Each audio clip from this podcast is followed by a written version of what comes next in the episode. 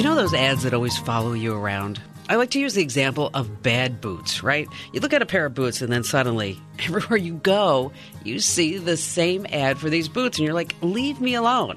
Well, it's all about online advertising, online marketing, web advertising, and it also includes email marketing and something called SEM or search engine marketing, social media marketing. I mean, everywhere you go, somebody's trying to sell you something on the internet, and for a good reason. I mean, in 2016, this is amazing. Internet advertising revenues in the United States actually surpassed those of cable television and broadcast television. Who would have ever thought? In 2017, internet advertising revenues in the United States. Take a guess. What do you think that number is? Just say it out loud. Okay, you're wrong. It's $83 billion. Oh my gosh, that's almost 15% more over 2016. And when you start thinking about online advertising, when is the last time you actually clicked an ad? Hmm, I know. That's why a lot of publishers are pushing their content behind paywalls. And in this Komando on Demand podcast, let me tell you, you don't want to miss a moment. It's amazing. You're going to learn the secrets of online advertising, the things that publishers and the advertising networks, they just don't want you to know this. So, whether you're simply a person who's wondering why you see certain ads, or maybe you are the CMO, the Chief Marketing Officer, wanting to buy ads online the most cost effective way, we totally have you covered. So, stay right where you are. First, we have to say a special thank you to some of our partners who help make these podcasts possible.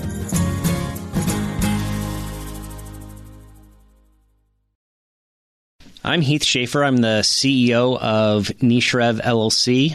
I haven't had a boss in almost 20 years, and my wife and I are serial entrepreneurs. Right, are you ready? Welcome back to this Komando on Demand podcast. We're going to talk with Heath, who you just met, about the nuts and bolts of online advertising. So, Heath, let's just start at the beginning. Let's say I'm a publisher, I built a website, and now I want to make money. I want to make millions and millions of dollars. Can I? Well, if you have a really big audience, sure you could, Kim. Like your audience is probably amazing and is probably the kind of audience that advertisers would love to be in front of all the time. Um, so here's the trick as a publisher. You mentioned like you have your on demand and you have subscribers Right. because you've proven yourself as a brand that is justified to be paid for. The problem is a lot of publishers, when they first get started, don't have that credibility yet. So getting anyone to pay for their content is very difficult. People have trained themselves, or society has trained us, that everything on the internet should be free. You know, and that's just crazy to me. Absolutely. I mean, we have bills to pay too. We've got writers, researchers. We have to pay our taxes. We have internet servers and fiber lines and bills, and we have to pay insurance. I mean, you know, the list goes on and on and on. Look at this building. Okay, It's some- amazing. Yeah, somebody has to keep the lights on. But for some reason, we get on the internet and we think, oh, wait a minute. Why should I pay for that? And it's the same thing with an app, but you know, people don't want to pay $2 for an app either. But there is this psychology that everything on the internet should be free, but it's just not realistic. It's not, but unfortunately, it's been proven people would rather have ads, even though they hate them, than pay for something. I can tell you that it's typically 1% of site visitors, even regular site visitors, who will pay to make the ads go away, even $5 a month to their favorite website. Really? It's incredibly small. And so I can tell you, publishers don't want to litter ads all over their website, but they're left with no choice. Because the readers won't pay to not have the ads there, the next best option is to leverage that audience with the advertising market to pay for that publishing. Just the way newspapers do. Sure, you subscribe to a newspaper, but it's still filled with ads, Right. right? And so it's the same situation. The challenge is, especially for those smaller publishers who we just said don't have enough credibility, Right. they're not big enough to get subscribers, they're also not big enough to have access to advertising agencies, top brands that might fit well on their site. So they're left really often, you go to these sites and you see really terrible ads. You see spammy ads, you know, these Asian dating site and, you know, um, flashing things that say click here to get this antivirus off your computer, right? This this really garbage stuff. And the challenge is that just makes the publisher's brand look even worse. And, and, you know, and it's a precarious position. It really is because a lot of people don't believe this, but I really do read every single email that people send me. I mean, it's crazy, but I have developed a system over the years that I don't necessarily download it. I just log into the server and I just see the body of the email. And you mentioned like the Asian dating sites. And just this morning, I got an email from a guy who's like, "Oh, I don't know why I see ads for you know the Russian dating sites, and you know, and I don't like that ad about Trump, and I don't like the ad about, you know, I don't know how to tell them." But these are sites that you go to, okay? I mean, okay, it's if you didn't go to a dating site, if you didn't go to a porno site, that ad is not probably going to pop up, correct? Most of the time, that's true. However, I can tell you with like the Asian dating sites, we've seen this where those ads want to be in front of everyone. They will lie to the marketplace, to the ad markets, even to Google about what their ad is. They'll try to falsify their way Oh, in, and, and they, they will hit a site there. where, and we know that it's not targeting the user because you'll get an entire site being bombarded, all of its users by this ad. Well, their entire community of, say, cat lovers didn't all go to Asian dating sites, right? That is true. but they got it. So there are certain malicious ads like this that don't care who they're in front of and they're not retargeting you. Now, what about the malicious ads that come in, and basically it's a it's a way that they're trying to get malware onto your system. So if you click on the ad, then you're infected with ransomware or something. How do those ads get through? So unfortunately, the bad actors in the space, just like in most things, the criminals are always working harder to stay ahead of the mitigating authority, right? And when you look at the ad marketplace, there's hundreds of millions of ads being submitted all the time. So most of it is getting reviewed by programs, not by humans. So they've gotten very good at making their ads look legitimate. And what they do is they will send a legitimate ad, but they'll piggyback it with that malicious ad. And the malicious ad only happens if certain circumstances are right. So a bot trying to analyze it will always see the good ad. Correct.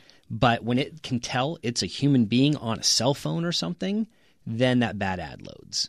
And it looks for keys like your fingerprint in your browser, what kind of data connection you have. Are you running behind a VPN? If it's your phone, is there a gyroscope? You know, they'll actually check to see Wow. that level of to make sure it's not being tricked into revealing itself. And so they're always staying one step ahead of the game. And they're always re identifying themselves. So if they get caught once, three days later, they look like something else. Because, you know, we see that come in, but the way that we see it is not through the advertising networks, is that somebody will send an email. They'll say, hey, we want to buy ads on your website, and we have this great new site or this great new product. And typically the English isn't that great.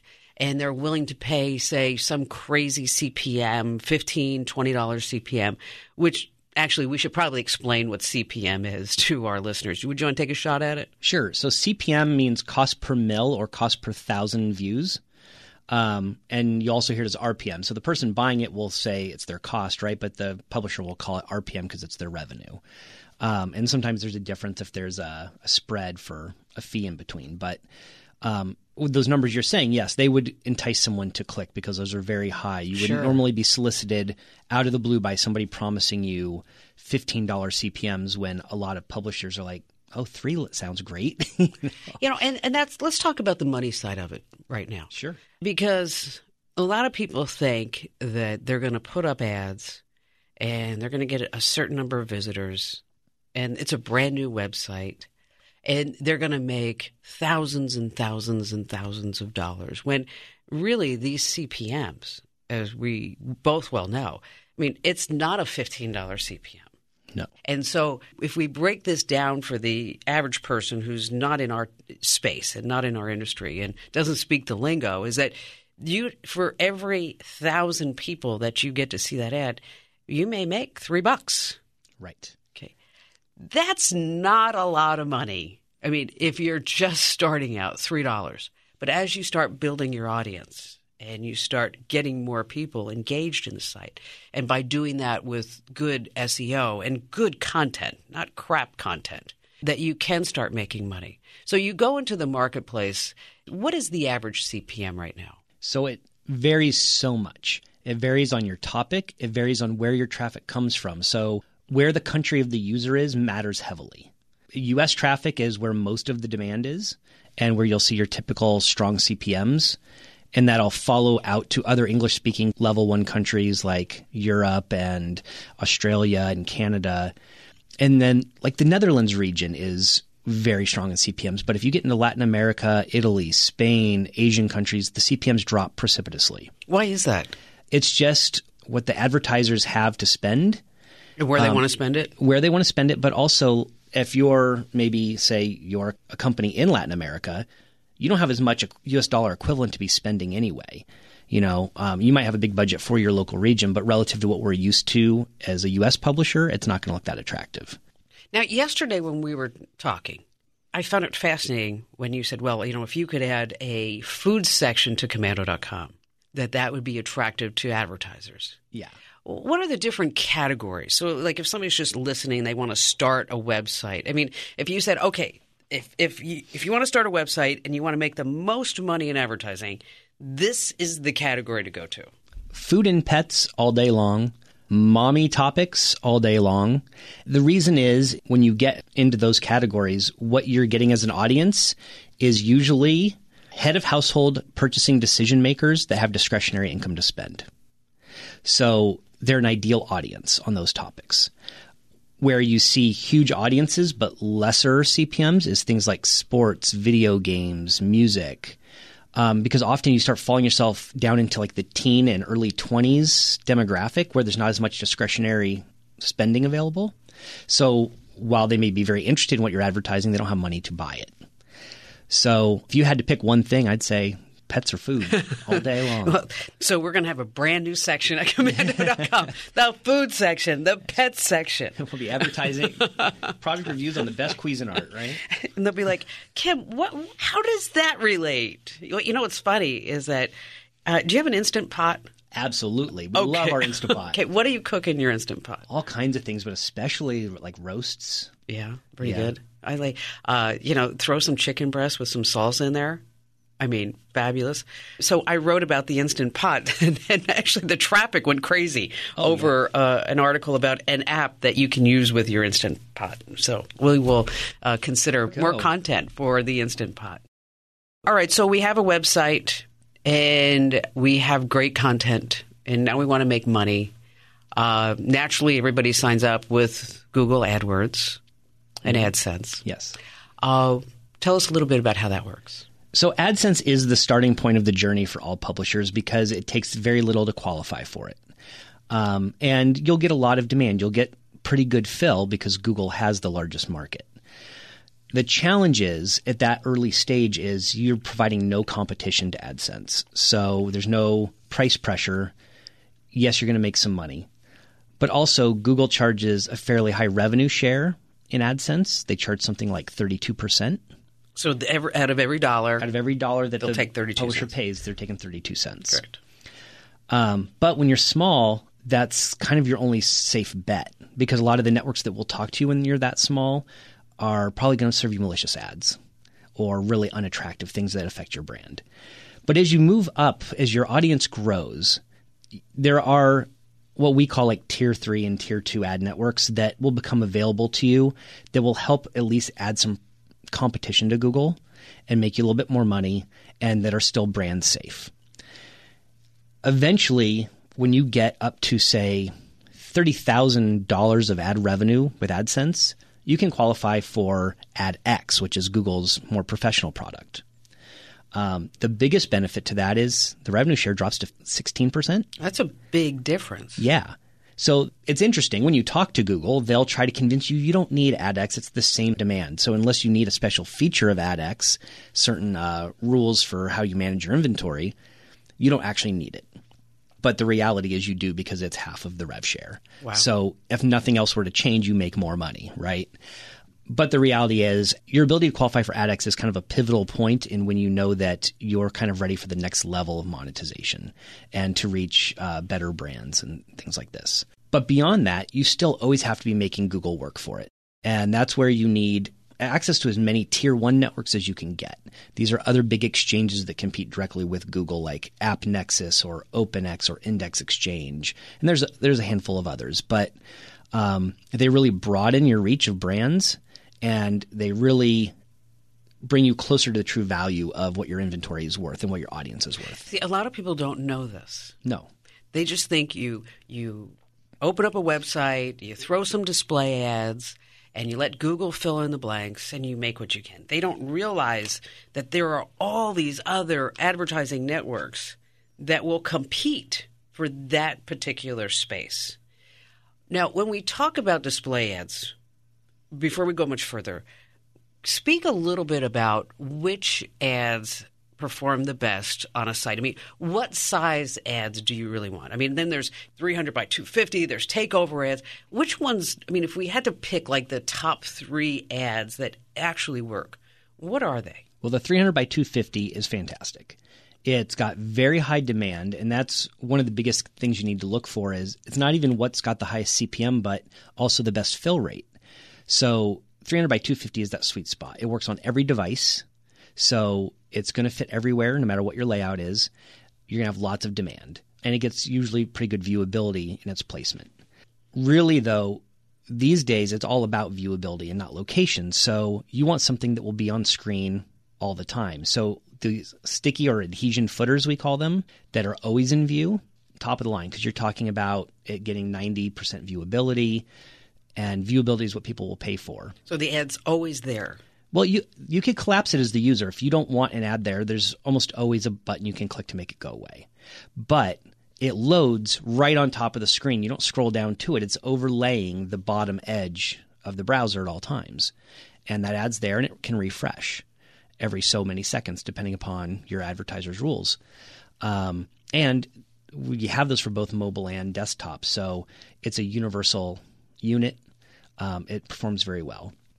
And you can also do things like sticky sidebars. You'll see on some sites where, as you're scrolling through a long article, that ad keeps kind of coming with Yeah, you. I've, yes, exactly. Yeah. That's that's also the same idea because it's always in view. It's right there. It's ever present. Even if the person's not looking at it, they're subconsciously taking that ad in because it's in their periphery the whole time. So very effective ad unit without blinging and motion and video and all these other things. Yeah, and the pop-ups and the takeovers, Yeah. and it's you know it gets kind of crazy. Well, the nice thing now is pop overs, pop unders, all these things, they're considered very far from best practice. Top networks won't work with you if you're using these things. That is the kind of stuff that is relegated to really sites who have somehow been banned from the good stuff. Okay. if you break the rules, you will get banned. And if you get blacklisted from a network, it's usually kind of game over. It's almost impossible to get unblacklisted unless you know someone who can call in a favor for you please, please, yeah, please. you are gone forever. And once that starts happening, you might as well go get a new domain and start over. Okay, this is all really great stuff. And the real reason why you're here is so that we can get into the secrets of online advertising, how publishers make money, and how these ads track us wherever we go online. But before we get to all of that, and the way that you as a publisher can make more than 30% in your advertising revenues just by listening to this podcast, you're going to learn the insider secrets. We have to say a quick thank you to one of our sponsors who helped make this podcast possible. That's Stitch Fix. Let me tell you something. My life is hectic between work and my family. I don't always have time to shop for myself.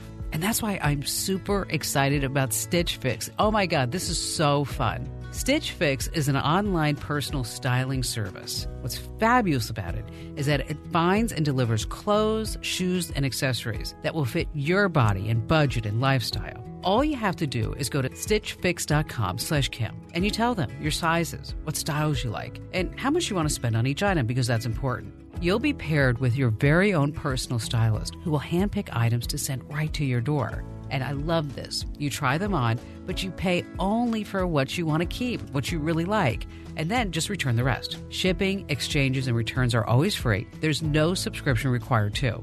Stitch Fix's styling fee is only $20, and this is applied toward anything that you keep from your shipment. It's so easy to get set up. I can't wait to get my first box. Get started right now at stitchfix.com slash and you're going to get an extra 25% off when you keep all the items in your box. You have to try this out. It's so great.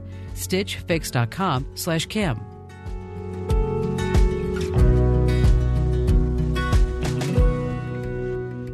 Okay, welcome back. So we've covered a lot of ground here. I mean, we've talked about CPMs and the size of the ads and which ads actually perform the best.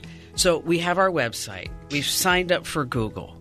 Now, talk to us about this header bidding. This is so fascinating to me. Well, header bidding is probably the most exciting thing that has come along for publishers in the last several years in online advertising. Before header bidding, there was no way to know you were truly getting the best price the market would pay for your inventory. It took a lot of random guessing and experimenting. But what header bidding is, this will blow you away. When you hit a website that has header bidding, in the first one second you're there, it sends all the information that your browser knows about you to the ad marketplace, gets bids back from every exchange they're connected to, picks a winner, asks Google if they want to beat it, does, picks the winner, shows the ad in one second. Okay, that is just crazy. It's it- amazing. that it can do. How, how does it do all that in just a second? the industry has worked very hard to create all these data connections that are very fast. And the browser at all times knows who you are, right? The, you mentioned the ad that follows you around. Correct. That's because when you shop at these places, they're dropping these cookies and these tracking pixels into your browser, and they're following you everywhere you go. So when you show up at another website, that network already knows who you are. It already knows where you've been. It's got an ad waiting to show you. It just has to get it for the right price. So when I say, Kim's on my website, what will you pay to show her your ad? They already know what they want to pay. They send it right away, instantaneously. And it's only a matter of who bid more at that moment. So finally, there's competition with Google. True competition. So Google will still buy more than 50% of your inventory because almost everyone uses Google's ad server, which means they get first or last choice.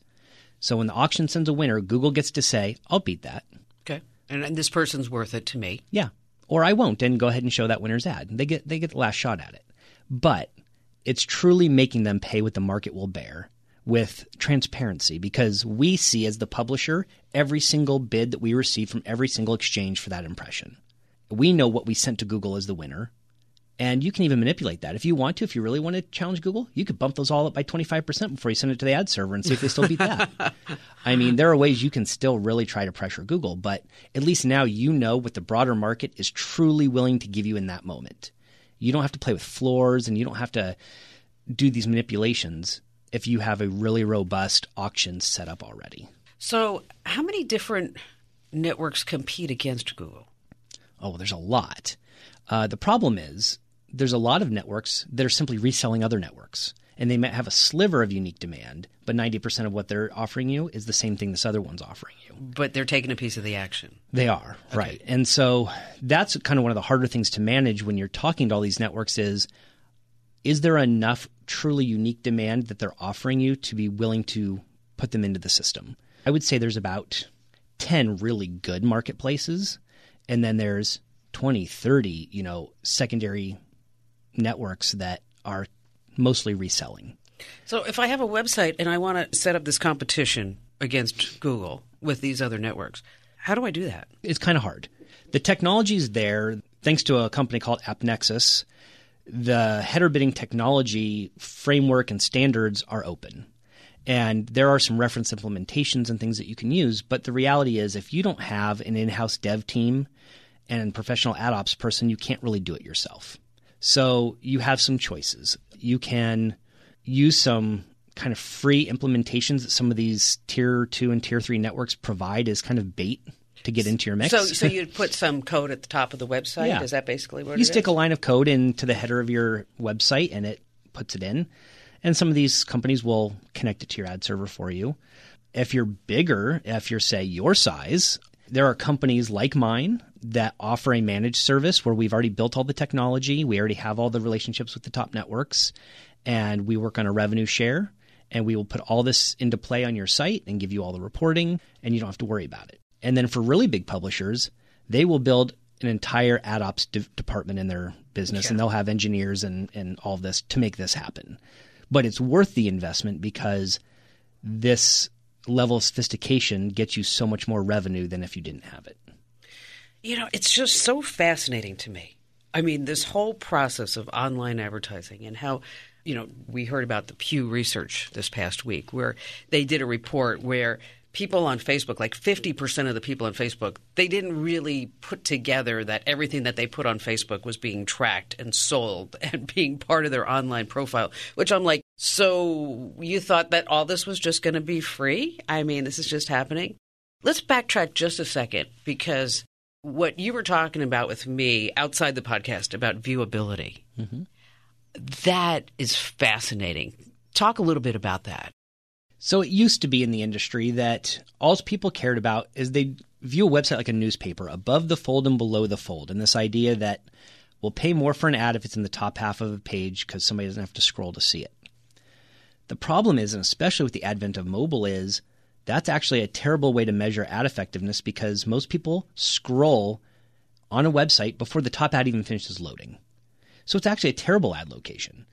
And as the advertisers have become wise to that. They've started saying, well, I don't want to pay for an ad that nobody sees. So I'll tell you what, you need to be able to measure for me if somebody actually saw my ad. Which is necessary. I mean, it's important. It I mean, is. other I mean, because otherwise you're just like, okay, well, did I'm just paying for what? What did I get? Absolutely. In fact, I even some of my clients I've had don't want to do things to improve viewability. They just want the volume. Like they'll refresh ads that aren't even in view on the page. And I've tried to explain to them, I was like, well, then you're effectively stealing. You just charge them to load something somewhere that no one's ever seen. You didn't even actually show somebody their advertisement. That's not healthy, and brands are going to stop paying you. Correct. They're eventually going to figure this out. And brands are getting very sophisticated now. They're really consolidating where they're spending the money to brand safe sites. They're consolidating money to known publishers who they can trust that their ad will be shown next to content that they want to be affiliated with. You know, there's a lot more focus on this. But the viewability metric for example, a lot of brands now are saying we will not pay for an ad slot that is not 60% viewable. Well, a lot of publishers, if they're not using things like lazy loading and proper refreshing techniques, they're not hitting 60% viewability on most of their ad units, which means they're ineligible for all the spend. So it's more, as a publisher, it's more than just having that 300 by 250. It's viewability. What other factors do they need to take into consideration? I shouldn't say they, I should say we.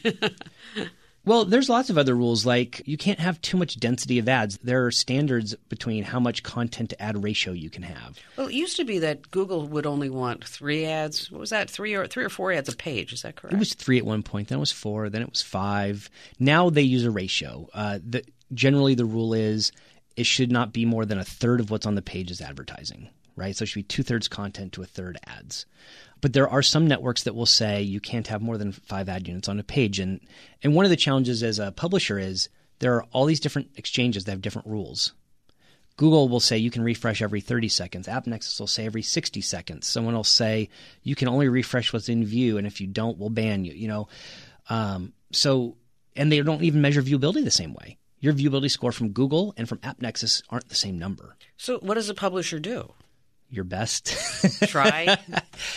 uh, I mean, really, truly, I think what you often do is you default to whichever is the strictest uh, interpretation of the the rules, right? So, like, if you want to have AppNexus and Google, you're going to go at 60 second refresh because it's safe for both of them. Even though Google would let you go faster, AppNexus won't, so you pull back to the AppNexus speed, right? As an example. And and they're always changing and adapting their standards as well. So that's one of the other biggest challenges in this is the rules are changing all the time. And you have to keep up.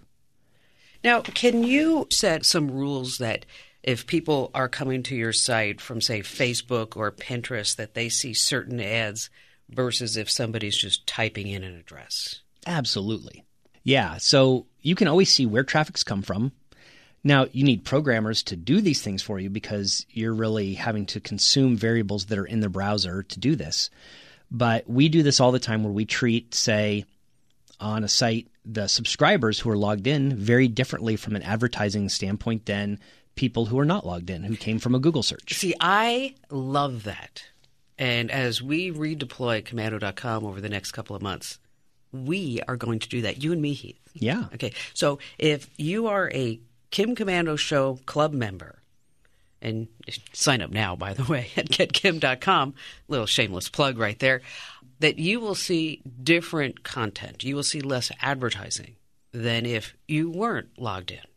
And I think that's attractive to people. It really is. And especially if you may still have some advertising, but it would all be highly relevant in maybe internal product advertising, right? But never external stuff, which means they're also getting the benefit that you're not sharing data about them to the exchange. So if they care about privacy at all, which uh, which my people do. Yeah, and I really do. I mean, it's ironic that I'm in advertising and yet I also greatly care about privacy, but I also care that publishers since I've been a publisher myself, that publishers get paid for the great product they're putting out. And if people won't pay to subscribe, then they don't have any choice but to go the advertising route, right? So, but for the people who do care about that privacy and are willing to pay for a better experience and a faster page load and all that, it's absolutely a great strategy to say, for my subscribers, here's a benefit. You subscribe, I'm not going to show you ads or I'm going to show you way less ads. Right. And I have clients that take all different levels and mix of that. But it's a fantastic approach. Okay, this is all really great stuff. We have to take a, a quick break. So stay right where you are. Special thank you to some of our partners who make these Komando on Demand podcasts possible.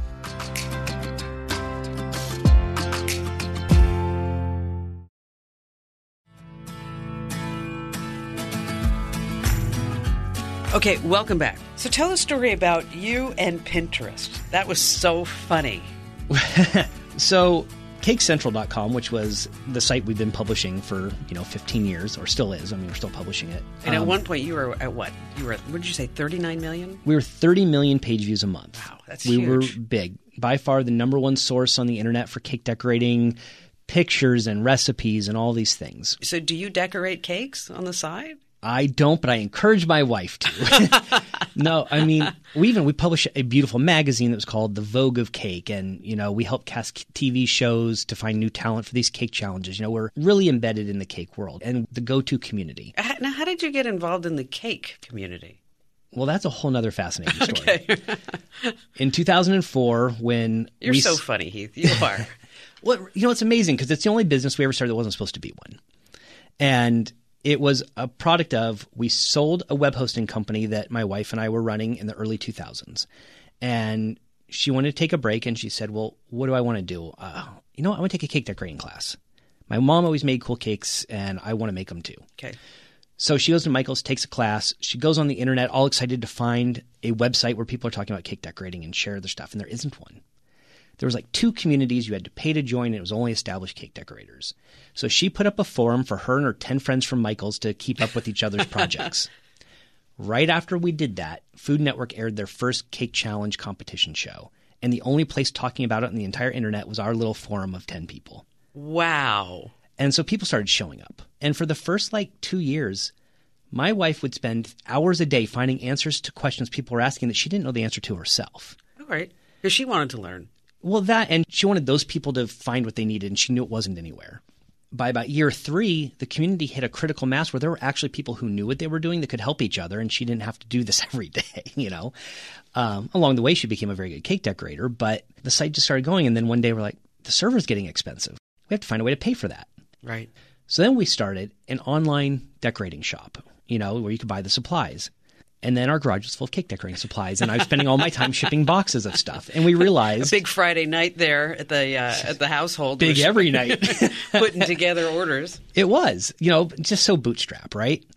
But then we realized one day we said we're spending all of our time fulfilling product and not engaging with the community, which was the whole point of the site.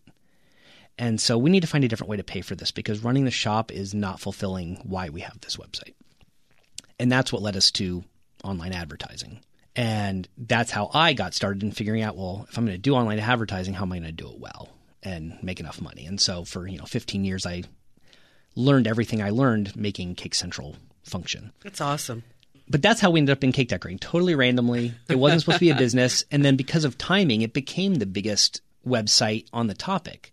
But then Facebook and Pinterest came along. And between Facebook groups and Pinterest having every dang photo in the world on it. Oh my gosh, yes. You know, we went from 30 million page views to 3 million. Which, you know, that happens. Yeah. I mean, you know, there was a time where it was kind of the reverse, but where we would put a posting up on Facebook, say, you know, I don't know, the five best laptops or whatever it may be. And then we would see like automatically like 50,000 people at komando.com. Okay. Guess how many people would come to komando.com today if I put up the five best laptops of 2019? On Facebook? Yes. How many people are? How many people are, are do you think Facebook's going to deliver? Okay, remember it used to be like fifty thousand. A thousand, maybe? Eight. Eight. Wow. I sit there and I think, why do we even post on Facebook? Because you know what they want you to do. They want you to stay on Facebook. Well, and they want you to boost the post. Mm-hmm. So I figured just for giggles, maybe one day I'd boost the post. Now I'm not going to pay. They wanted like three thousand dollars. I'm not kidding you to boost the post to show that to more people who follow Kim Komando's show on Facebook. So I figured, you know what? I'm going to give him a hundred bucks. Just let's see what it is. Okay. I think it went from eight people to like 25 people. Definitely not a good use of any type of advertising revenue. Yeah. Uh, but talk about what you do for people who come So- to the site from Pinterest. So ironically, even though Pinterest takes so much traffic, they're our second largest referral source because our pictures all get stuck on Pinterest Sure. and then linked to us, right? So, but what happens is that's all what we call bounce traffic. Somebody comes, they see that one photo they clicked, and then they go right back to Pinterest, to that Pinterest board. So we kind of take the approach of, well, fine, if you're only going to give me one page view and you're not really going to stick around, I'm going to get as much advertising dollars out of you as I can. So we're going to overlay the, we're going to put ads over the image. We're going to load five other ad units that we wouldn't normally load.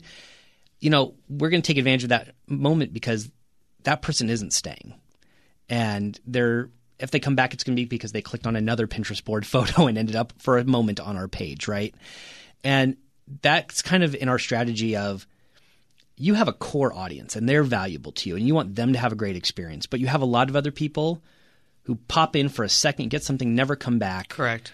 and they're not they're not adding anything to your community and your audience and, and benefiting your business in any real way. So you might as well get what you can in the moment that you have. it. Yeah, because I mean, they have, it's a high bounce rate, so Yes, exactly. they're not going to hang around. So we do that with certain types of traffic. Which I think is fascinating that as a publisher, you really have a lot more control than what I, I think the average Joe thinks that they have control over these ads. All right, let's go back to the header bidding. So, how much more money can we make? Well, so it depends how much you were already doing, right? Like how sophisticated your non-header bidding solution was. But let's say you had a pretty good non-header bidding solution.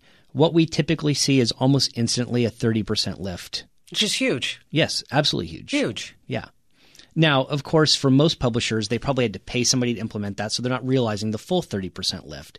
But that's just a starting point. That's like the overnight change before things really get optimized. I mean, I have clients who, you know, after a year of doing all this, they're making double what they were making. So it just it really depends. It really depends where you were starting at. And also how good your partner is that you take, because there is, unfortunately, in this business, a lot of people out there making identical offers and identical promises, and they can't actually deliver because they're just trying to white label somebody else's solution. They don't really know what they're doing. There are a handful of people who are really good at this. Um, but as a publisher, it's really hard to know who. It is difficult. Now, you say optimize. How do you optimize it over, say, over that year? Well, lots of things. So we talked about like how many networks there are, right? You Some- want to sign up with everybody you can? I mean, the whole idea would be like, oh my gosh, let's get as many competitors as we can against Google. But that's not necessarily the case. It's not. And you do see some sites that, in my opinion, it is a mistake. You'll see sites trying to run 15 people in their auction or 15 different networks. And there's reasons why you don't want to do that. For example, your browser can only handle six queries at a time. So if you're running 15, you have people who are timing out. They can't even get a bid back to you before you've ended the auction. But you can't just say, well, I'm just only ever going to work with these six because different sites do better with different networks depending on their audience. So it takes a little bit of trial and error of putting in different bidders and seeing how they respond to your audience. There's definitely within my clients a wide range where I, I don't run the same networks on each one of them. There's usually the same top two or three, but that other half is really going to be independent. Um, especially if you have a lot of international traffic, you need to rely on different sources. So it takes a little bit of experimentation that way. There's also, I mentioned timing out. You want to keep your page speeds fast because there's a lot of evidence that tells us, Yes. you know, if a site takes more than three seconds to load, you start losing visitors. That's interesting because, you know, as we've been talking to different web developers about komando.com, is I had a, a company in the conference room with me last week, and I explained to them that load time was so important. Okay, and these are web developers that I'm telling. And I said, you know, I want to make it an integral part of the contract that the website is going to load, say, in four seconds. You know, they would not agree to that. I said, so you could develop a website that would load in 30 seconds, which is dead. I'm dead in the water. At 10 seconds, I'm dead in the water. But they would not put that in the contract that whatever they developed would load. I even said, I even gave them a range. I said, give me like four to seven seconds. They would not put that in the contract. So they didn't get the deal. well, but you know, I can kind of understand where somebody might do that. And the reason would be if they're not actually managing the servers and everything else, like if they're just writing it, there's things out of their control. Like they could say, under an ideal circumstance, this code could execute that fast. Yes, but right? they wouldn't give me any number. Nothing. Wow. No number whatsoever. Yeah, that's concerning because today it is. I mean, with mobile first development as the approach, with the fact that, I mean, we see some sites with 70% mobile traffic, and yeah. that's where you see the load time matter the most because you have these limited data connections. What should the load time be? You mentioned, should it be three seconds on mobile first? Yes, but that's that's qualified. You want the content to load first. Now, the ads might take longer, and ads almost always will, and especially if you're running header bidding. I mean, you're allocating. In some cases, people allocate two whole seconds just to load the the auction. But as long as you load it after content, you're not going to lose the user because they got what they came for. If the ad doesn't show, it doesn't show, right? Right. But if you don't structure that correctly, then yeah, I mean, you will lose users over page load. And that's why there's focus on things like Google AMP and some other mobile first you know loading technologies. Um, but yeah, those you mentioned lazy loading as one of them. Yeah, yeah. So lazy loading is just when you don't even call the ad until the user has scrolled to that part of the site that's going to need it. And the reason you don't want to is you don't want to waste the the time and the bandwidth going out and making a call for an ad you may never show. And you know, one thing we take for granted in most of the United States is unlimited data packages. But everywhere that's not the case. So if you're using up people's bandwidth on stuff that they really don't need, you're actually eating away at their data connect, you know, their their right. amount of bytes. And so I think that there's still a lot of work to do in our space about how can we compress that. Um, we have added so much bandwidth with header bidding to the marketplace because we are making so many ad calls. I think that's still something that's going to innovate a lot over the next year. All right, so Heath, let's say I'm a publisher and I want to make more money and I want to get into uh, pre bid heading, and I want to know more about optimizing my space and my ads. Is, is there a certain criteria before I can get into this pre bidder heading? I mean, is, do I have to have my website at a certain point before it actually makes sense for somebody like you to get involved?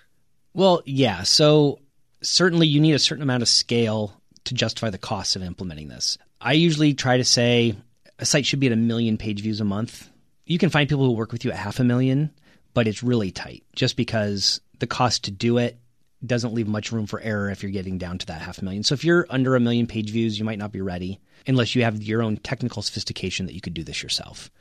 But if you need to work with a partner, now you could do it, you could kind of dabble with it. Okay. If you're smaller, you could go to some of the what I call tier two networks like Sovrn, where they do have they have a wrapper out of the box that you can put single line of code. They'll help you put on your site and it will do some of this header bidding. It won't be as optimized as some of the things I've talked about, but it is kind of a gateway into it. They won't manage it for you, but they will give you some support to try to figure it out. For some people, that will do better than just running, just say AdSense or AdX. Sure. And then once you get to the size of, say, a million page views, then you're ready to go out to a fully managed professional service that will be able to kind of take you to the next level. And that would be you. That is what I do, okay. yes. And how would somebody get a hold of you, Heath? Well, you could go to nicherev.com N I C H E R E V dot com.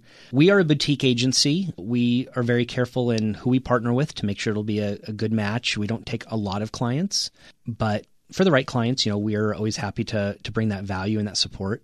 The biggest thing is whether it's me or somebody else, do it through a referral. Find someone who's already doing it, who already has a great experience. That's important. Because there are, I hate to say this, but the hardest thing for us is overcoming the noise of all the pretenders in the space. The space is so filled with people trying to make money grabs who haven't been a publisher in your shoes, who are just trying to say, oh, that looks easy. I can get 10% or 15% of somebody's business if I just tell them these fancy words and they'll say a bunch of buzzwords to you and sound all official. You really need to find someone else who is a very satisfied publisher and ask them who they're working with. You know what? This has all been great advice. we have to do this again. I'd like to go in deeper as far as the type of ads, the third party tracking, because a lot of people are concerned about that, where my data is being sold. So you come back? Absolutely. That's a whole nother huge topic. It is. hey, thanks for joining us. Thank you for having me, Kim. I'm America's Digital Pro, Kim Komando. Now, I hope you got as much as podcasts as we did here in the studios, putting it all together. That's one of the perks of working here, that we get paid to learn, and then we share that knowledge with you. Okay, your part is to pay it forward. It's free, so why not share this podcast, like it, and listen, if you have a topic that you'd love for us to explore and investigate, just let us know. And heck, if you have a question about something digital I can help you with, call 602 212 0058. Leave me your question and your contact information. That number again, 602 212 0058. I'll talk to you then.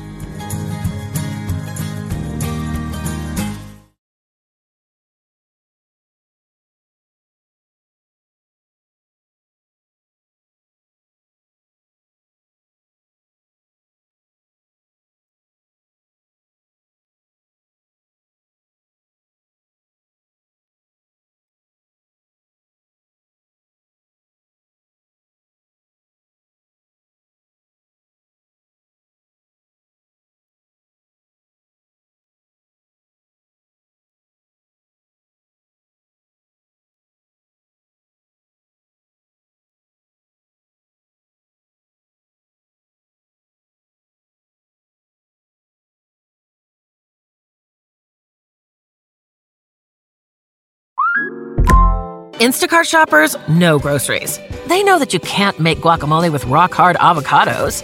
They know how to quickly find those peanut butter pretzels you can never find. And they keep you in the know by giving you updates about your order along the way. Let Instacart shoppers help take shopping off your plate so you can get time and energy back for what really matters. Visit instacart.com or download the app to get free delivery on your first three orders. Offer valid for a limited time, minimum order $10, additional terms apply. Instacart, add life to cart.